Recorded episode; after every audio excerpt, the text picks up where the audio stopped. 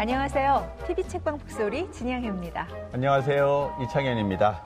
광화문 촛불 집회를 이끌었던 박근혜 정권 퇴진 비상 국민 행동이 196일 동안의 공식 활동을 마감했습니다. 네. 촛불 집회를 통해서 국민들의 마음을 하나로 모으고 또 민주주의의 새 역사를 쓴 것, 이분들의 노력 때문에 가능했습니다. 네, 저도 촛불 집회에 매번 참석한 한 시민으로서 이런 광화문의 촛불 정신이 우리의 일상적 삶에까지 영향을 미쳤으면 좋겠습니다. 네, 오늘 소개해드릴 책도요, 같은 고민 선상에서 생각하고 그 답을 찾아가는 과정이 아닌가 하는 생각합니다. 어떤 분의 무슨 책인지 저희가 영상으로 먼저 소개해드리겠습니다.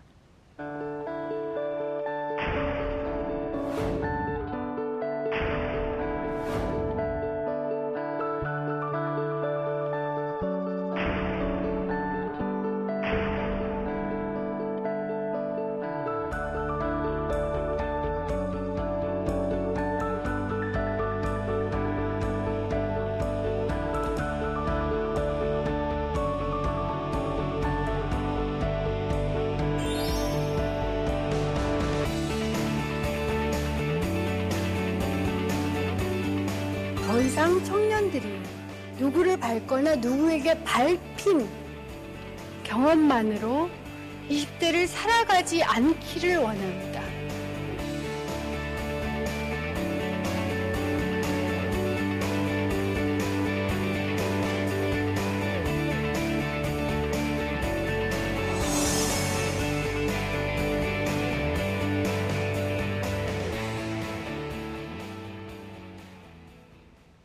네, 오늘의 주인공입니다. 더불어민주당 은수미 전 국회의원과 함께하겠습니다. 안녕하세요. 예, 안녕하세요. 네. 반갑습니다. 반갑습니다. 은수미의 희망 마중으로 저희 프로그램 찾아주셨습니다. 예. 네, 이게 마중물 이런 얘기는 들었는데요. 희망 마중. 그러니까 좀 낯설기도 하고 좀 신선하기도 해요. 어우, 감사합니다. 네. 저희 제목 정하느라고 좀 네. 힘들었어요. 이렇게 제목을 지은 이유가 뭔가요? 우선 희망 꼭 들어갔으면 음. 좋겠다라고 생각을 했고, 그러니까 대선 전에 나오긴 했지만 대선에서 이기고 싶기도 해서 그리고 음. 대선에서 이기는 게 우리 희망 마중이라고 표현하고 싶었던 거죠.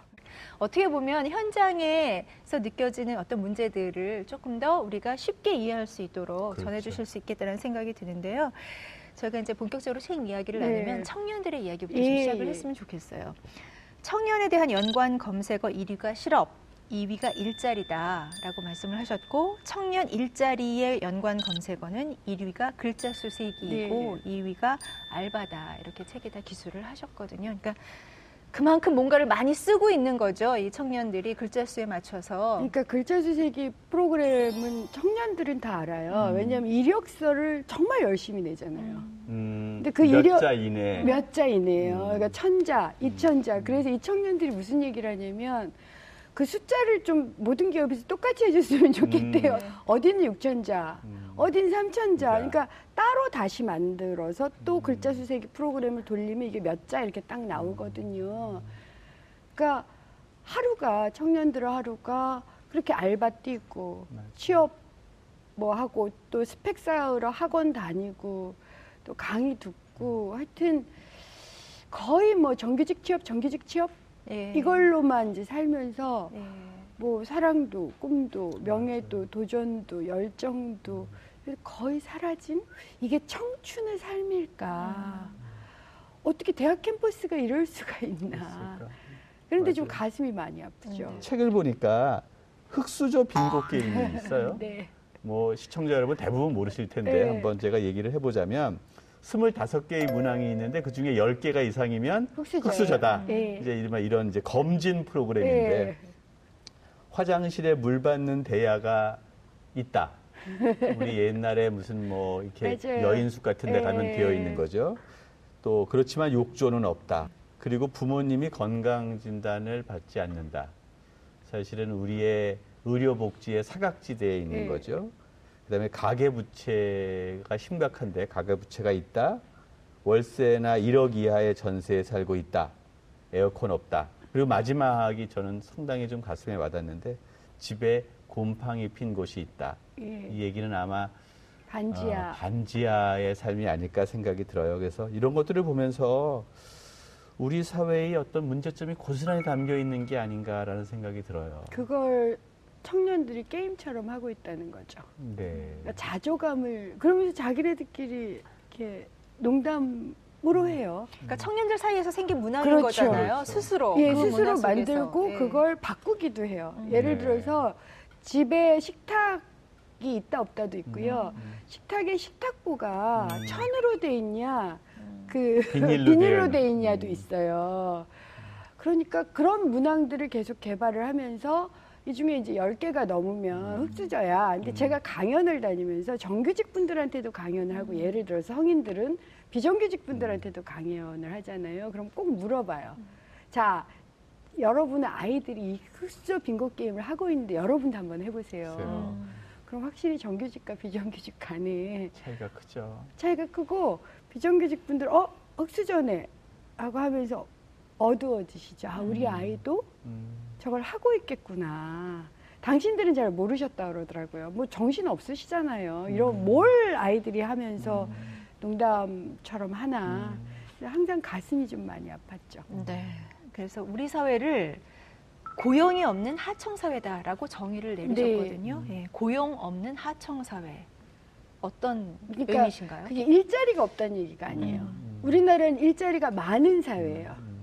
음. 다만 나쁜 일자리가 너무 그렇지. 많아서 음. 일자리가 없어 보이는 거예요. 그걸 일자리로 안 치는 일자리.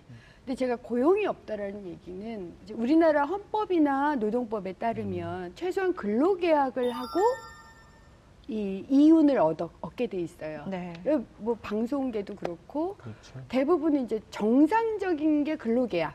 나머지가 저처럼 저도 기타 소득자이거든요. 음. 그러니까 개인 사업자라든가 음. 뭐 비정규 이건 좀 약간 예외적인 음. 이래야 되는데 최근 이게 바뀌었어요. 그래서 근로계약을 하지 않아요. 음. 그러니까 하청이든 재하청이든 혹은 배달 알바도 요즘 배달 사장이에요.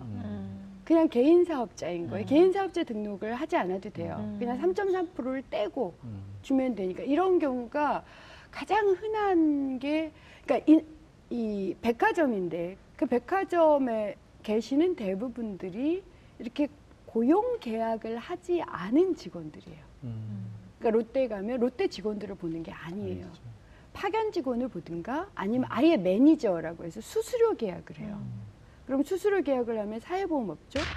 근로 계약 자체가 없고 그다음에 퇴직금 없고 해고 마음대로 되고 그러니까 이분들이 가장 어렵다고 하는 게 집에 어려운 일이 생기면 대출을 받으러 가는데 음. 아무런 근거 자료가 없는 거예요. 오히려 비정규직으로 근로계약이 돼 있으면 그래도 뭔가 남아 있잖아요. 근데 수수료 계약을 하면 음. 그런 근로계약이 없기 때문에 대출을 받을 수가 없어서 네. 이번에는 사채 쪽으로 가시는 카드. 그렇죠. 그러니까 요즘 이제 1,300조 정도의 엄청난 부채가 생기는 음. 뭐 주요한 이유 중에 하나가 음. 이런 그러니까 고용 계약조차 하지 않고 부려먹는 사회가 된 거죠. 대한민국 헌법을 있는 그대로 사회학적으로 평가한다면 대한민국은 비정규직 공화국이다. 그렇죠. 라고 얘기할 수 있고 비정규직의 상당 부분은 고용 없는 하청 사회에 기인한 게 아닌가라는 생각이 들어요.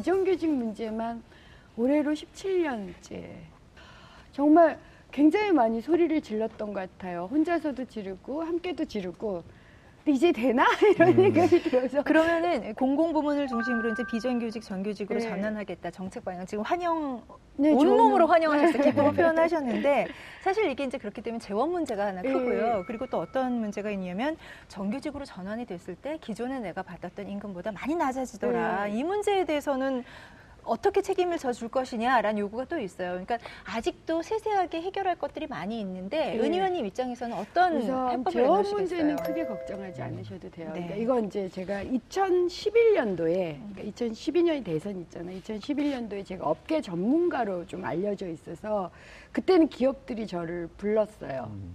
강연 같은 걸 좀 해라. 그러니까 그 이유가 그러니까 예를 들어서 이쪽 의견도 들어보면 저쪽 의견도 들어봐야지 기업의 방침을 좀 음. 알수 있잖아요. 그래서 항상 이제 비정규직 문제를 얘기를 했더니 그 기업이 이번에 정규직 전환을 한 대기업 중에 하나예요.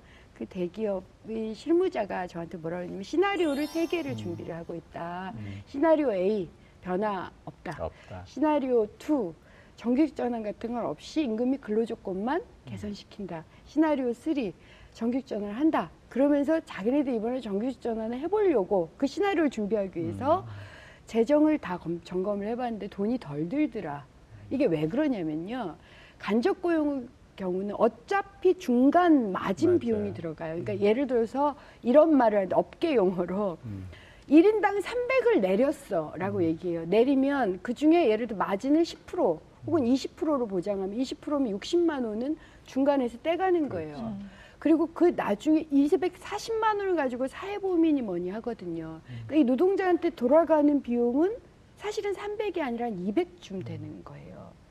근데 요 차, 요 마진이 사라지면서 직접 고용을 하거든요. 그래서 초기에는 오히려 돈이 덜 드는 게 있고 그 중간 이유는 생산성 향상을 통해서 이걸 보완하면 돼서 사실은 비정규직의 정규직 전환은 재원 문제는 크지 않고요. 오히려 소득이 안정되기 때문에 성장에 더 효과를 이루는 부분은 있어요. 사실 이 책을 보면서 저는 은수미 위원의 어떤 전체적인 인생사가 다 담겨 있는 것 같아요. 근데 그 인생사 중에서도 특히 80년대 학생 운동에서 고생했던 부분들이 되게 와닿아요. 그 당시 80년대에 가장 어떻게 보면은 많은 시민들이 함께 했었던 이른바 6월 혁명 뭐 이런 것들이 떠오르는 것 같은데 그 당시에 왜 청년들은 그렇게 가슴 뛰는 희망을 갖고 민주주의를 위해서 사실 온몸을 바친 거 아니겠습니까? 그랬던 원동력이 어디 있다고 보세요? 저는 그러니까 먹고 사는 것 때문에 우리가 이렇게 머리를 들이박았다면 가슴 뛰는 희망은 없었을 것 같아요. 그러니까 날아오르는 것에 대한 꿈이었잖아요. 기- 우리한테 이렇게 그 당시 세대에게의 이미지는 뭐냐면 죽음을 불사하는 한이 있어도 저 벽을 깨고 불새처럼 날아오르겠다. 이게 음. 딱 박혀 있어요. 그거 내가 실패한다 해도 저도 성공할 거라는 생각을 별로 안 했으니까 음. 항상 가슴이 두근두근했어요. 그렇죠. 그러니까 저 창공을 향해서 날아 올라가면 무슨 일이 벌어질까. 음. 그러니까 제가 이제 이카루스 같은 얘기를 많이 하는. 그러니까 날아 올라서 녹아 내려 오더라도 오더라도 음. 난 도전을 한 거야. 네. 음. 나를 올가매는 너 안 돼. 음. 이거 틀려. 음. 그런 걸 하면 안 돼. 이런 모든 것으로부터 자유로워서 쇠사슬을 풀고 날아오르겠다는 정말 파란 푸른 희망 음. 그 자체였어요. 음. 도전이. 근데 예를 들어서 취업, 정규직, 음. 공기업 가는 거 음. 이건 그런 거 아니잖아요. 음. 그래서 제가 청년들한테 내가 취업하기 위해서 포기한 꿈이 있습니까? 이렇게 질문을 해보면 꿈이 있다는 거예요. 음. 꿈이 별것도 아니에요. 음. 일 1년간 세계 여행을 한번 다녀보는 것. 음. 혹은 뭐 어디 가서 친구들하고 자전거 음. 하이킹을 하는 것. 이런 거예요. 혹은 뭐 외국에 6개월이라도 가서 음. 워킹 홀리데이 형식으로라도 뭔가를 교류하고 음. 새로운 생각을 하는 것. 정말 한 번이라도 취업 걱정, 시험 걱정, 스펙 걱정 없이 음악 듣고 이러 이 하는 이런 거거든요. 그러니까 음. 비슷해요. 네. 우리도 그랬거든요. 그러니까 그 시대로 좀 돌아가겠습니다. 이카루스의 날개를 달고 싶었던 그 열정의 네. 시대로 돌아가서 그 은수미 의원의 개인적인 이력에 관해서 좀 저희가 말씀을 나눴으면 좋겠어요. 공부 정말 잘하셨어요. 서울대학교 사회학과 8위학번이세요. 네. 이때 사회학과 최고였죠, 뭐. 그런데 구로공단에서 노동운동 하셨고요. 네. 음, 이제 박노해 시인이 활동했던 그 산호맹 활동 네. 하셨고. 어떤 계기로 노동운동 하셨습니까? 아, 저 아주 어릴 때부터 생긴 이제 질문이었는데요. 제가 신림동에서 음. 초중고를 다 음. 살았고요. 신림동이 판자촌하고 그러니까 섞여 있는 곳이라고 음. 생각을 하면 돼요. 제가 신림 초등학교를 나왔는데 음. 제 친구 중에는 고아원에 있는 친구도 있었고 음. 판자촌에 있는 음. 친구도 있었고 저처럼 뭐 벽돌집에 사는 음. 친구도 있었고 흙집에 사는 친구도 있었는데 그때는 우리는 다르다는 걸 몰랐어요. 음. 지금가 지금 애들은 다 알잖아요. 내가 몇 평집에 사는지 음. 이걸 다 알죠. 우리 몰랐어요. 음. 다만 제가 궁금했던 건 왜 나는 뭐 아이스크림도 먹고 음, 어, 엄마한테 예쁨도 받고 도시락도 싸와 가는데 내 친구들은 그게 안 될까? 음, 이거 굉장히 궁금했어요. 음. 이제 그런 궁금함을 초등학교 때 가졌다가 이제 신림 그 당시는 여중이었는데 여중에 들어갔는데 그때 제가 반장이었을 음. 거예요. 어, 친 그때는 장례식을 집에서 했어요. 음. 제 친구 아버님이 돌아가신 거예요. 그래서 이제 이렇게 뭔가 좀 모아서 음. 도, 모아서 그 장례식 하는 집에 찾아갔는데 저 난생 처음 흙집을 봤어요. 전 정말 흙집이 있다는 걸 상상을 못했고요. 음. 그래도 서울인데 흙 집에 새 들어 살고 있더라고요. 그래서 그리고 그 친구는 학교를 그만뒀어요. 장녀였거든요. 음. 나중에 이제 공장에 갔겠구나. 음. 그 과정을 보면서 그 이제 개념으로 얘기한다 불평등을 음. 너무 가슴 아팠던 거죠. 음. 왜? 쟤도 공부를 잘해요. 그때는 과외를 하거나 이런 게 없었거든요. 공부 잘하는 친구였어요. 나보다 똑똑하고 예쁘고 공부를 잘하는 친구인데 걔는 중학교도 못 나와야 되고 나는 뭐 이렇게 클래식 음악 들으면서 음. 책 보면서 이럴 수 있는가에 대한 아주 강한 정말 참을 수 없는 그 의혹 이런 게 있었는데 부모님이 걱정을 하셨어요. 음.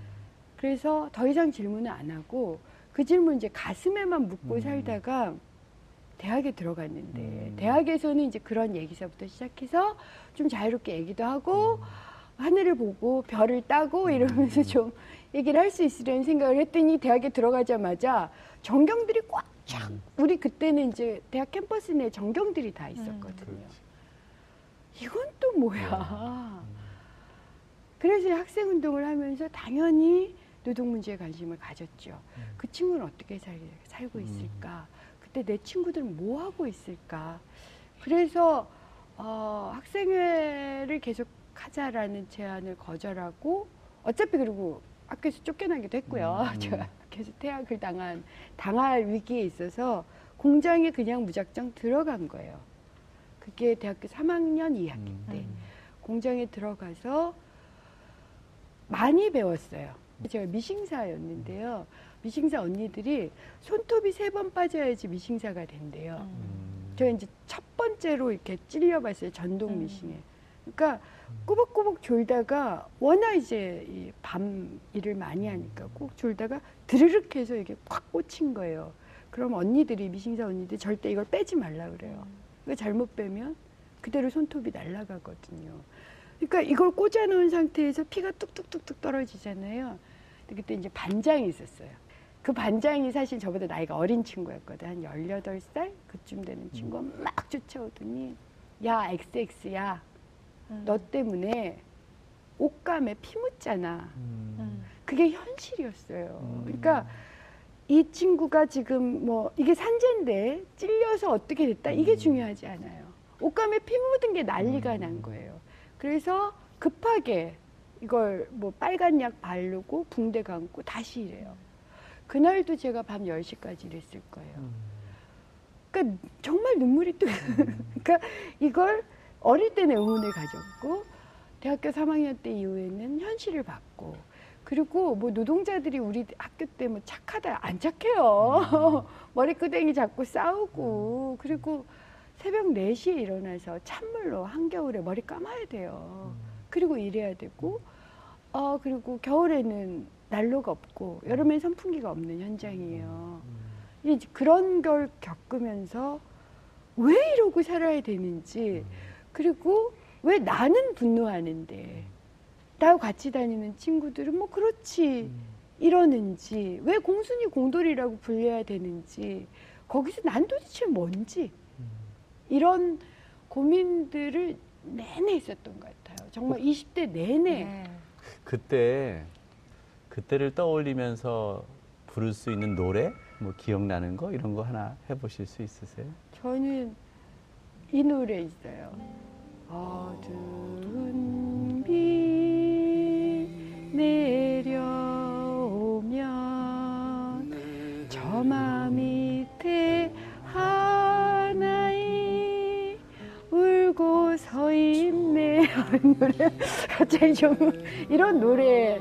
그러니까 이런 노래 흥얼흥얼하고 이 교수님은 아시나 봐요, 이거. 그렇죠. 네, 그 시대에 그럼 어떻게 이 곡이 좀 노동 운동을 하는 분들이 즐겨 부르던 거였나요? 그렇죠. 학- 노동 현장에서. 아니요 노동. 현장에서는요 절대로 안 불리니까 그 그때는 뽕짝 트로트 아니 이 노래가 나쁘다는 게 아니라 네. 이제 네. 그런 노래들만 있을 때 이런 노래도 있다 이러면서 그러면서 뭐 공장의 불빛도 가르치고 음. 조금씩 서로 배워가는 근데 그러다가 이제 혼자서 터덜터덜 네. 집에서 뭐 음. 떠오르는 방에서 내가 왜 이러고 있나 가끔 음. 일어나면서 그런 노래를 부르거나 뭐 그랬던 것 같아요. 근데 어쨌든 이제 노동운동을 하셨잖아요. 네. 학생운동, 노동운동을 거쳐서 이제 산호맹. 예, 예. 근데 사실 이게 이제 이념의 문제랑 맞아, 맞닥뜨리잖아요. 그래서 저희만 하더라도 그렇게 되면 이제 사회주의의 사자만 꺼내더라도 그때 뭐 불온 서적도 많았고요. 그건 빨갱이다. 네. 예. 그리고 집안 망한다. 저는 이제 80년대 후반 학번이지만 그런 기억이 있거든요. 그래서 그런 것들을 내가 선택해서 활동을 한, 하기에 과연 어떤 용기 때문에 그렇게 계속 앞으로 나아가셨을까 하는 그런 의문도 들어요. 저는 저도 궁금해요 가끔 네. 왜 지금까지 포기를 하지 않는지 음. 근데 우선은 그러니까 제가 산호맹이란 예, 저도 이제 이 수괴죄로 걸려들었기 네. 때문에 음, 반국가 단체를 결성했을 뿐만 아니라 그것을 주도한 혐의 예. 장으로 활동을 그렇죠 했다는 거죠. 그러니까 예. 박노해 백태웅 이제 다들 수괴죄로 걸렸는데 저희들 그런 생각을 했었어요 빨갱이란 말을 거부한다 음. 음.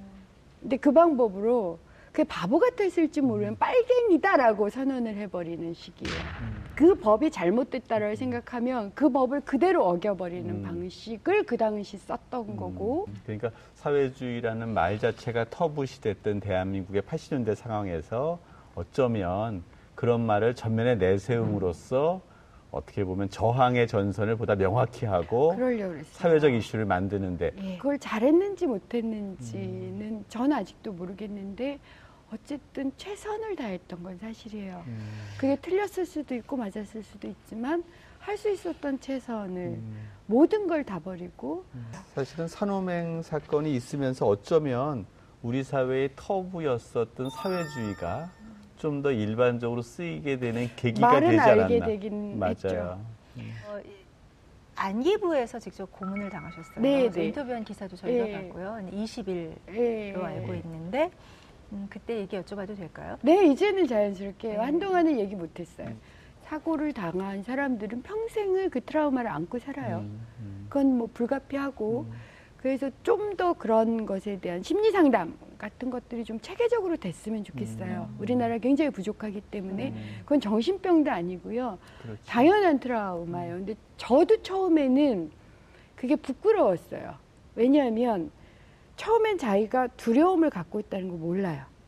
근데 갑자기 깨닫게 돼요. 자유 몸이 됐을 때 알게 됐어요. 음.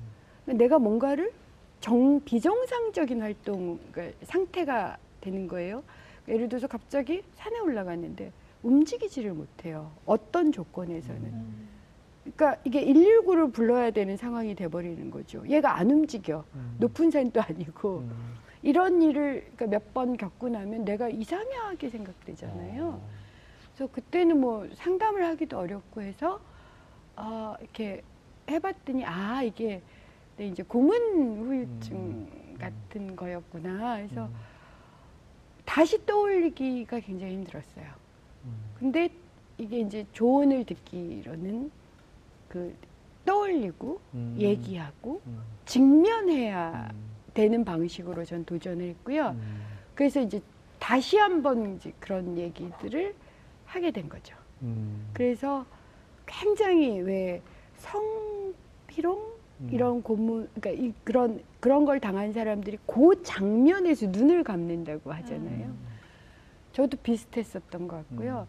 지금은 매우 생생하게 다시 떠올려도 뭐 크게 음.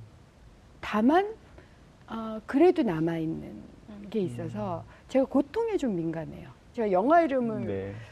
그때 그 영화에서 틀림없이 광주를 음. 연상시킨 어떠한 키워드가 딱 나오는 그 순간 못 보는 거죠. 음. 그래서 제가 광주 관련 영화 못 보고 있어요. 음. 이게 저한테 일종의 도전이에요. 음. 직면하자라는. 그러니까 과거의 상처를 스스로 극복해 나가는 과정에 아직도 계시다는 생각이 예. 좀 들고요. 지금은 이렇게 사실 웃으면서 얘기하시지만 그 치유의 과정이 얼마나 지난했을까 생각해 보고요. 저는 그걸 떠올렸어요. 한동안 교도소 나와서 혼자 있지 못했다. 예, 예. 그리고 밤에 누군가 손잡고 함께 자거나 예. 고양이한테 의지를 많이 예, 했더라고요. 예. 고양이라도 있는데 15년 구형을 받고 6년간의 그 교도소 생활을 하시고 사회로 되돌아온 나이가 35의 젊디 젊은 음. 나이였습니다. 그리고 책에 어, 다시 내가 사회로 돌아왔을 때의 느낌을 어, 쓰셨거든요. 제그 부분을 좀 낭독해 드릴게요. 1997년 감옥을 나올 때 나는 할 만큼 했다. 이제 소박하게 평범한 시민으로 살자고 결심했다. 감옥에서는 살아서 나간다. 이곳에서 나의 장례를 치르지 않는다는 확고한 목표가 있어서인지 오히려 잘 버텼다. 그런데 감옥에서 여섯 해를 보내고 나와 자유의 몸이 되자 왜 살아야 하는가를 자문하게 되었다. 35살, 직장도, 대학 졸업장도, 경력도, 재산도, 심지어 운전면허증이나 여권도 없는 여성. 세상에 갑자기 내동댕이 쳐진 느낌이었다. 영화 화려한 휴가를 보러 갔다가 10분 만에 나왔다. 고문을 당하는 동안 폐쇄 공포증이 생겼는데 하필 그 영화의 주제가 그걸 더 자극했다는 걸 나중에야 알았다. 항상 불을 켜두거나 불을 꺼야 하면 옆 사람 손이라도 잡아야 잠이 들었다. 혼자일 때는 고양이를 안고 잤다. 버려진 새끼 고양이를 간신히 살려낸 후 끌어안고 살았다. 내가 그 고양이를 살린 것 같지만 오히려 그 어린 길냥이가 나를 살렸다.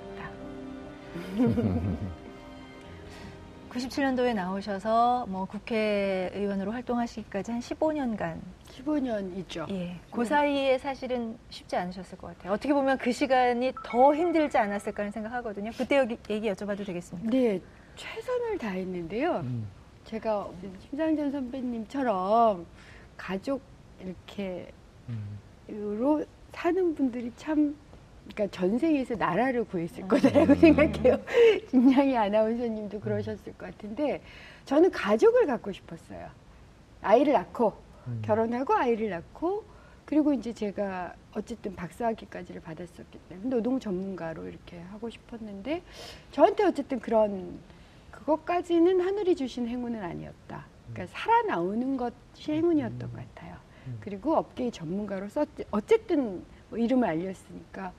근데 그러니까 좀 음, 어, 평- 평범한 삶 이걸 살려고 저 나름으로는 최선을 다했는데 안 되는 거예요. 그러니까 제가 그러니까 세월호 저더러 왜 계속 세월호 배지를 달고 있니 음. 뭐 이런 얘기를 하는데 아이들, 가족들, 이웃들, 친구들, 사랑하는 사람들이 정말 너무 소중해요. 저는 그러니까 제가 가질 수 있었더라면 음. 참 좋았어요. 음. 근데 생각해 보면 그런 약간이 그러니까 이제 그 최선을 다했지만 안 됐었던 그리고 저희 미안함 같은 것이 저를 계속 정치하게 하고 그래서 노동이나 인권이나 존엄 문제에 관심을 가지면서 계속 살게 하는 게 아닐까. 음. 정치를 포기하지 않는 이유도 그런 것 때문인 것 같아요. 전 사랑하는 사람들이 많고요. 그 사랑하는 사람들이 고통받지 않기를 원하고 제가 사랑하는 사람들이 가족과 평생 잘 누리고 살았으면 좋겠어요. 음. 그게 저한테는 굉장히 소중해요. 그러면 내가 정치를 하는 이유는 내 주변 사람이 좀 더 행복하고 예. 사랑하며 살 수 있는 조건을 네. 만들어주기 위해서다. 예, 이렇게 은, 그러니까 은수미가 사랑하는 방법이네요. 살아가는 방법이면서 사랑을 실천하는 게 정치네요. 근데 전 정치에 입문하면서 정치는 맹목적이면 안 된다. 정치는 명확하게 의식적인 활동이에요. 내가 왜 투표하는지, 내가 왜 정치하는지 그렇게 맹목적으로 뭐 좋아서 그냥 하고 싶어서 그럼 배지가 좋아서 이러면 안 된다라고 생각하면서 정치를 했는데 5년 을쭉 하면서 사랑하는 것처럼 정치하면 안 되지만 정말 사랑하는 것처럼 정치해야 된다. 참 너무 좋은 것 같아요. 은수미 국회의원의 정치의 이유라는 예. 게난 너무 좋은 것 결국은 같은데. 사랑 때문이라고 생각해요. 제 곁에 있는 사람들이 행복했으면 음. 좋겠고요. 저도 좀 행복했으면 좋겠어요. 네, 맞아요. 주변 사람이 행복해야지 제가 행복한 네. 건데 어떻게 보면 철학적인 깨달음에 닿으신 것 같아요. 내가 원해서 하는 거다. 내가 반대급부로 뭘 바라지 않는다. 그걸 음. 내려놓는 순간 이렇게 밝고 항상 웃고 눈물로 눈은 촉촉이 젖어 있지만 어, 어, 강단이 웃음이 함께 할 수 있는 그런 분이 되신 것 같다는 생각이 들어요. 아니 그래도 매번 울어요. 음. 아니 그럴 수밖에 없어요. 그러니까 즐겁기보단 즐겁지 않은 기억들이 훨씬 더 강하잖아요. 음. 두 분 모두 그러실 거예요. 내가 즐거웠던 경우도 많지만 기억 남는 건 언제나 힘들었던 기억만 먼저 나요. 그럼 저 낙선도 했고 그렇죠. 기타 소득자로 살아야 되는데 뭐 이런 그럴 때마다 묻기는 해요. 그래서 지금은 너 왜 정치하니 이런 질문이지 않아요. 음. 희생하고 헌신, 너 왜 희생하고 헌신해 이런 얘기도 안 해요. 이제 그 정도는 됐지만. 음. 그래도 가끔은 무력 무력감이 두 분도 그러실걸요. 그렇죠. 사시다 보면 그런 건 있어요. 사실은 국회의원들은 인지도가 중요해서 사실은 좋은 뉴스로 나와도 나쁜 뉴스로 나와도 나오면 된다 뭐 이런 예. 얘기를 하는데 사실 윤수미 의원은 인지도는 거의 없었던 것 같아요.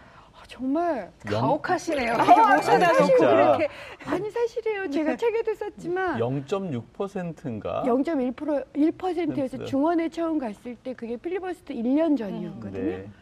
그래서 저는 업계에서 꽤 유명, 그러니까 유명했고 네. 열심히 했다고 생각을 해서 그렇죠. 야 이렇게 못 알아보신 누군지를 몰라요. 그런데 그 거의 1%도 안 되는 그 낮은 인지도에서 전 국민적인 관심을 얻었던 데가 19대 마지막 필리버스터 할 때였잖아요. 그때는 테러 방지법 이런 것 때문에 했었던 것 같은데 10시간이죠, 10시간. 10시간 18분. 10시간.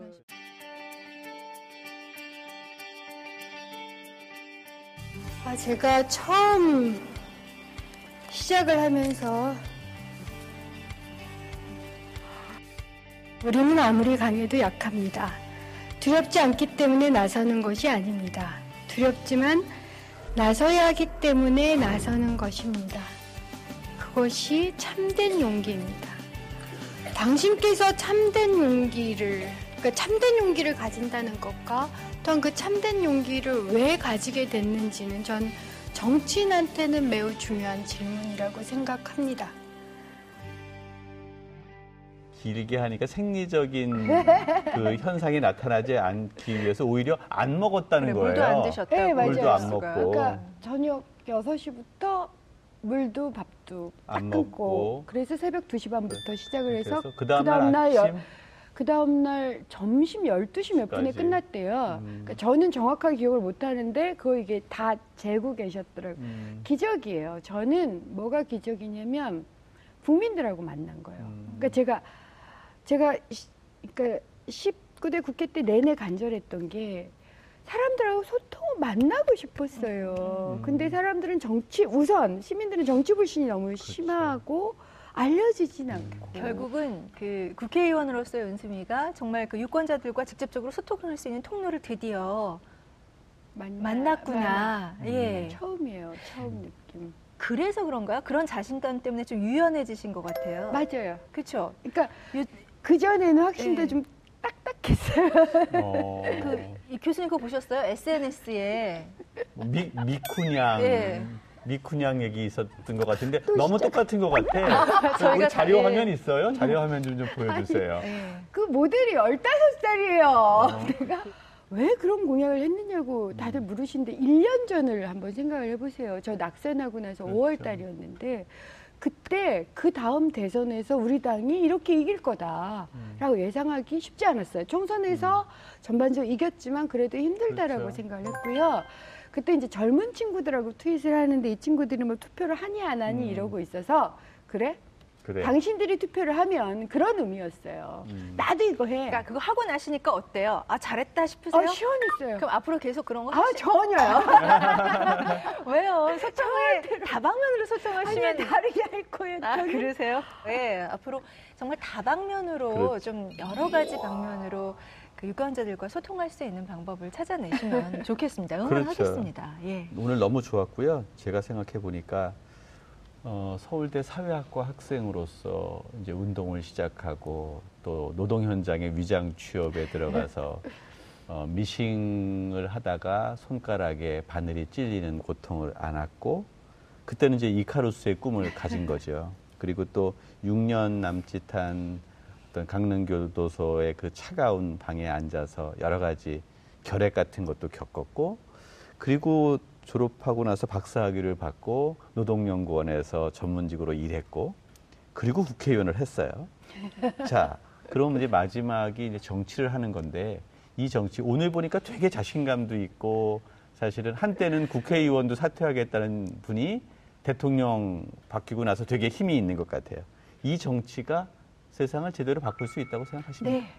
제가 아, 청년들한테 강연을 할 때마다 직업 정치가 아닐지라도 정치는 두 가지가 있다. 직업 정치가 있고 그냥 일상의 정치가 있습니다. 여러분들이 취업이나 이런 거 말고 여러분들 룰을 결정을 한다든가 뭐 대학에서 학칙을 만드는데 참여한다든가 이러면 그것이 정치입니다. 정치하십시오. 투표하시고 투표 그 이상의 행동을 하십시오. 여러분들이 받지 않습니까? 여러분들을 촛불 혁명으로 만들어진 정권입니다. 여러분들이 하셨잖아요. 그리고 요즘 문자 폭탄이라고 걱정들 하시는데 사실은 그것도 일종의 참여의 방법이라고 정치인들이 받아들여 주셨으면 좋겠어요. 저한테도 그런 문자가 오는 음. 경우 있는데요. 하나의 참여 방법이잖아요. 그러면 그것도 그런 것도 좀 더 좀더 부드럽게 할 수 있는 방법들이 생겨날 거예요. 그러니까 하십시오. 여러분의 시대가 와요. 그래서 여러분들이 정치하고 정말 멋있는 여러분들의 스타들을 정치에 입문시키고 여러분 스스로가 여러분 일상을 바꾸고 그래서 여러분 운명을 여러분 스스로 선택할 수 있는 밀랍의 이카루스의 날개가 아니라 이렇게 탄탄하게 성장하고 자란 날개가 그렇죠. 양쪽에 펼쳐진 것 같은 그런 느낌이 어, 들었습니다. 감사합니다. 예. 오늘 책 제목 너무 좋고요. 희망마중 좋은데 사실 아까 노래 부르셨잖아요. 네. 제가 답가 하나 부르려고 네, 네. 사실은 알바가 시민이 될 수 있나요? 그러면서 사실 청년들에게 한 메시지잖아요. 청년들한테도 하고 싶고 우리 은 의원한테도 한번 답가를 부르고 싶어요. 째째하게 굴지 말고 가슴을 쫙 펴라 내일은 해가 뜬다 내일은 해가 뜬다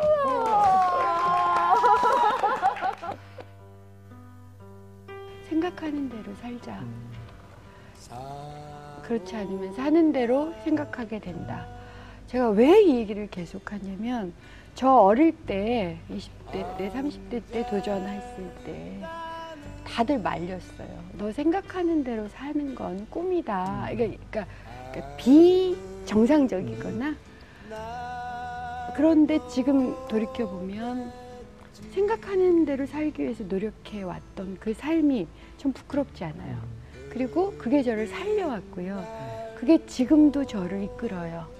그래서 많은 청년들이 생각하는 대로, 꿈꾸는 대로, 지금 하고 싶은 대로 날개를 펴기를 원해요. 계속 그걸 응원하겠다. 생각하는 대로 사십시오. 두려워하지 마시고 힘차게 꼭 그 말씀 드리고 싶어요. 네.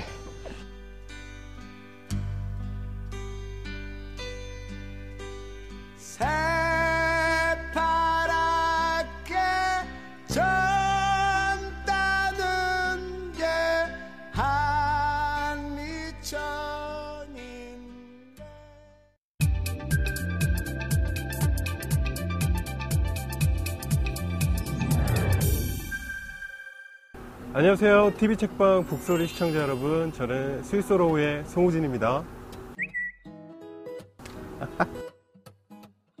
항상 책을 손에 들고 있는 거의 문자 중독이라고 할 만큼 기대할게.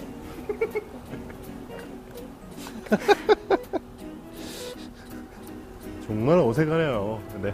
아, 별로 안 친합니다. 네. 그냥 안지 오래됐을 뿐이에요. 네. 대학교 친구부터 시작한 거니까 네, 굉장히 오래됐죠. 그 몇 년 됐다라고는 말씀 안 드릴게요.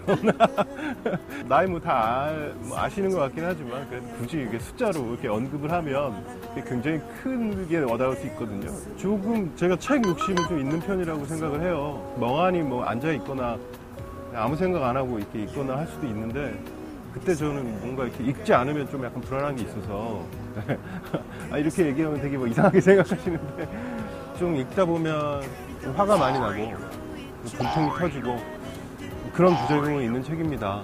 네, 제가 오늘 소개해드릴 책은 고상만의 수사반장이라는 책인데요. 나오는 얘기들이 좀 공권력에 의해서 좀 억울한 희생을 당하신 분들의 얘기, 뭐 군대 의문사라든지 어, 그런 좀 슬픈 얘기들이 많이 담겨져 있거든요. 어, 이게 막 정말 예전에 뭐 독재 시대 때 뭐 그런 얘기가 아니고 지금 현재 우리나라에서 벌어지는 일들이란 말이야. 좀 놀라실 수 있을 것 같고요. 아, 그럼에도 불구하고 이런 일들이 지금 우리가 살고 있는 이 시대에 아직까지 벌어지고 있다는 거를 서로 알고 함께 공유한다는 것 자체가 출발이 아닐까 생각을 해서 정말 이런 쪽에 관심이 아예 없으신 분들에게 오히려 더 추천을 드리고 싶죠. 어, 나랑 상관없는 남의 얘기가 아니잖아요. 좀 누구나 공감할 수 있는 함께 좀 아파하고 분노할 수 있는 얘기가, 얘기가 아닌가 싶어서 골라봤습니다. 네. 아니요, 특별히 그렇지는 않은 것 같아요. 네. 그냥 뭐 제가 읽고 있으면 슬쩍 와서 제목 한번 쓱 보고 또 맨날 또 이상한 책 본다고 막. 호진이 형이 많이 그러죠.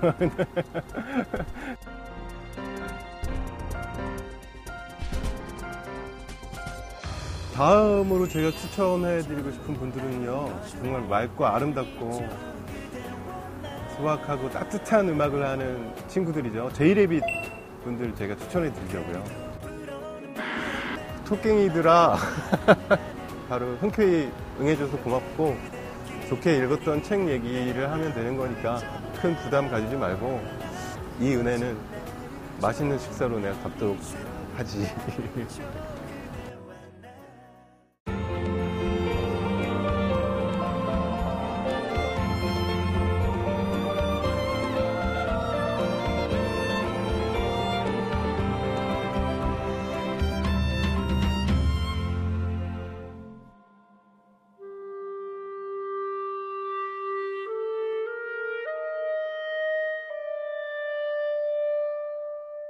향토적이고 소박하게 서민의 삶을 그려내 가장 한국적인 화가로 불리는 박수근. 그의 여러 작품 중 나무와 두 여인은 한 사람에게 문학적 영감을 솟아나게 했습니다. 나무 옆을 두 여인이 아이를 업은 한 여인은 서성대고 짐을 인 여인은 총총히 지나가고 있었다. 내가 지난 날 어두운 단칸방에서 본 한 발 속의 고목. 그러나 지금의 나에겐 웬일인지 그게 고목이 아니라 나목이었다. 그것은 비슷하면서도 아주 달랐다. 여러 가지들이 빈틈없이 완전한 조화를 이룬 채 서 있는 나목. 그 옆을 지나는 춥디 추운 김장철 여인들. 여인들의 눈앞엔 겨울이 있고 나목에겐 아직 멀지만 봄의 믿음이 있다. 봄의 믿음. 나목을 의연하게 함이 바로 봄의 믿음이리라. 바로 1971년에 발표된 박완서 작가의 등단작인 소설 나목입니다. You won't admit you love me. And so, how am 이 I 소설은? 작가 자신의 경험담을 바탕으로 하고 있는데요. You always tell me. 그래서 실제 박완서 작가처럼 남옥의 여주인공 이경도 한국 전쟁을 겪으며 생계를 위해 미군 PX 건물에 있는 추상화부에 취직을 하죠. 내가 일하고 있는 이곳 미8군 PX 아래층은 서쪽으로 3분의 1쯤이 한국물산 매장으로 되어 있어 그 경영은 한국인 위탁업자들이 맡아 하고 있었다.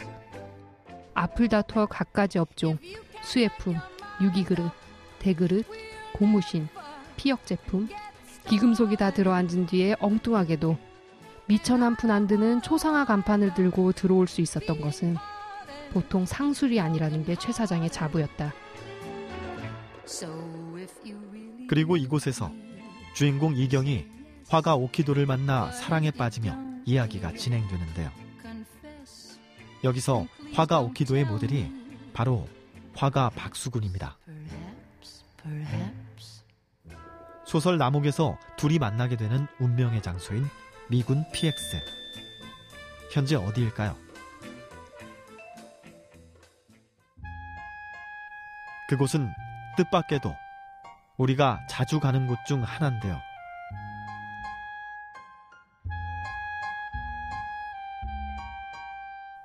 바로 소곡로에 있는 백화점입니다. 원래 일제강점기에 국내 최초의 백화점인 미스코시 백화점이었던 것이 해방 이후에는 동화백화점으로 그리고 6.25 당시에는 미8군 PX로 사용됐는데요. 약 67년 전 실제로 이곳에서 소설 속 이경과 오키도처럼 만나 연인이 아닌 친구가 된 박완서 작가와 박수근 화가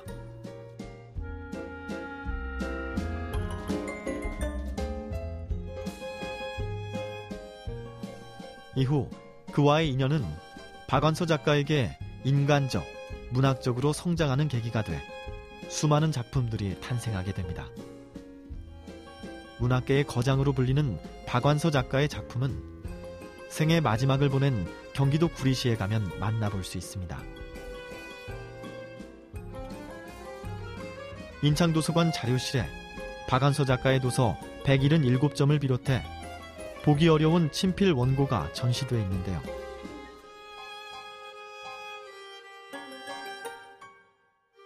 박완서 작가의 대표작 남옥 초판본까지 있어 잠시나마 고인을 추억하게 합니다. 어려운 시기를 이겨내고 40살의 늦은 나이에 소설가로 꽃피운 박완서 작가.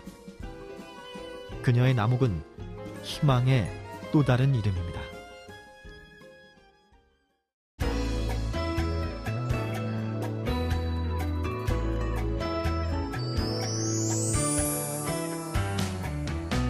안녕하세요. 문학평론 쓰는 허입니다.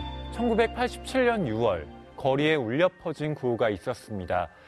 호원철폐 독재 타도 대통령 간선제를 유지하겠다는 전두환 정권의 호원 선언에 저항한 국민들의 외침이었죠.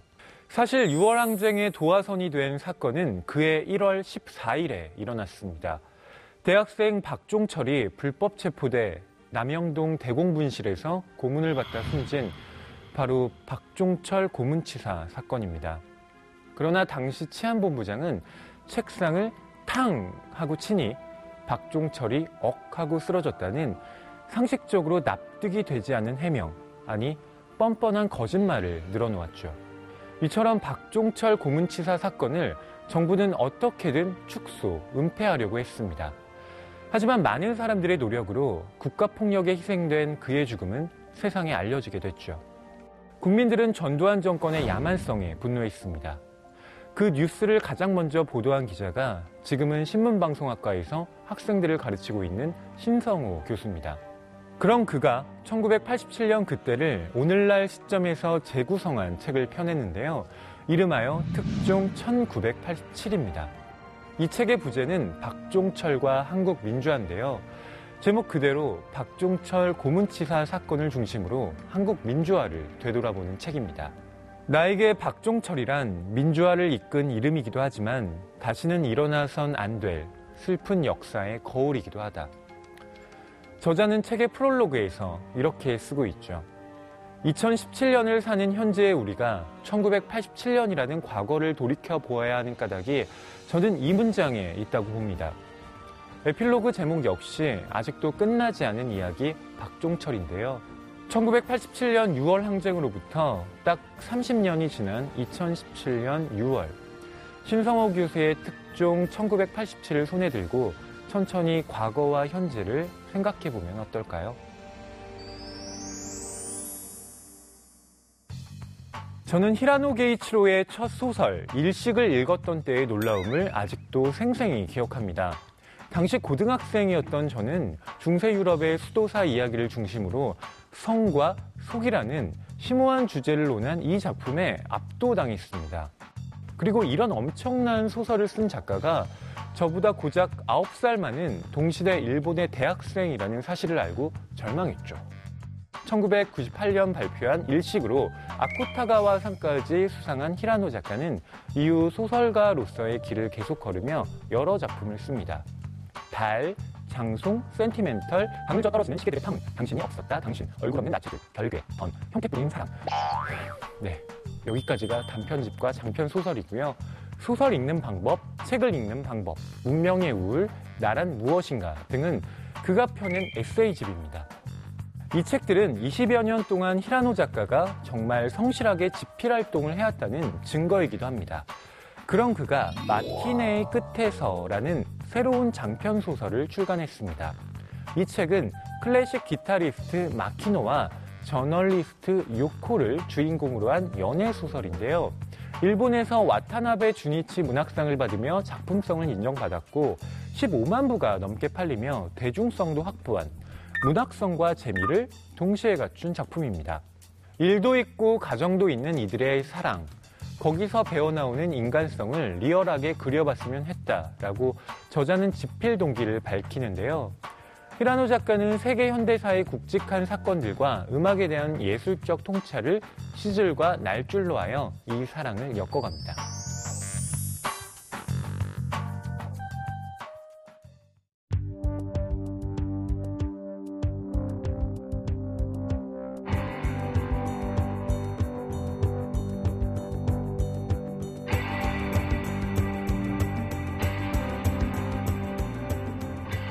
이 책은 알바가 시민이 될 수 있나요? 라는 청년들의 질문에 대한 답으로 시작합니다. 이 땅에 살고 있는 불안한 청년들과 86세대를 상징하는 은수미 전 국회의원의 대화입니다. 희망마중이라는 제목도 그렇고 여러분의 시대에는 옵니다라는 머릿말도 그렇고 불안한 청년과 소통하면서 청년들을 위로하자는 것입니다. 그렇지만 우리의 대한민국 현실은 가혹합니다. 항상 부족한 의자를 놓고 의자 놀이를 통해서 누군가는 제쳐야만 살아남을 수 있는 경쟁 사회인 것이죠. 어떻게 보면 하청 사회인데요. 이러한 사회에서는 사람다운 사람이 존재할 수 없습니다. 그리고 우리 사회의 악은 우리 곁에 평범한 모습으로 자리하고 있습니다. 사람을 노예로 만들어가는 후진 사회의 현상이 오래도록 지속되어 왔습니다. 광화문 촛불은 이런 사회에 대한 전 국민적 봉기입니다. 임을 위한 행진곡과 흔들리지 않게라는 노래를 불렀던 86세대를 뛰어넘는 촛불 시민의 정신을 담고 있습니다. 그렇지만 저자는 이렇게 말합니다. 기득권은 그냥 무너지지 않습니다. 사람들이 요구한다고 해서 기득권 세력이 그들 스스로 권력을 내려놓는 법도 없습니다. 당신의 미래가 궁금하다면 당신의 현재를 보십시오. 바로 지금 당신의 행동이 당신의 미래이고 지금 이 순간 우리의 행동이 우리 모두의 희망입니다. 은수미 전 의원은 인지도 0.1%의 국회의원으로 활동을 시작했지만 테러 방지법을 막기 위해 10시간 넘는 필리버스터를 통해서 전 국민이 알고 있는 국회의원이 되었습니다. 멋진 미래를 만드는 정치인이 되어주기를 바랍니다.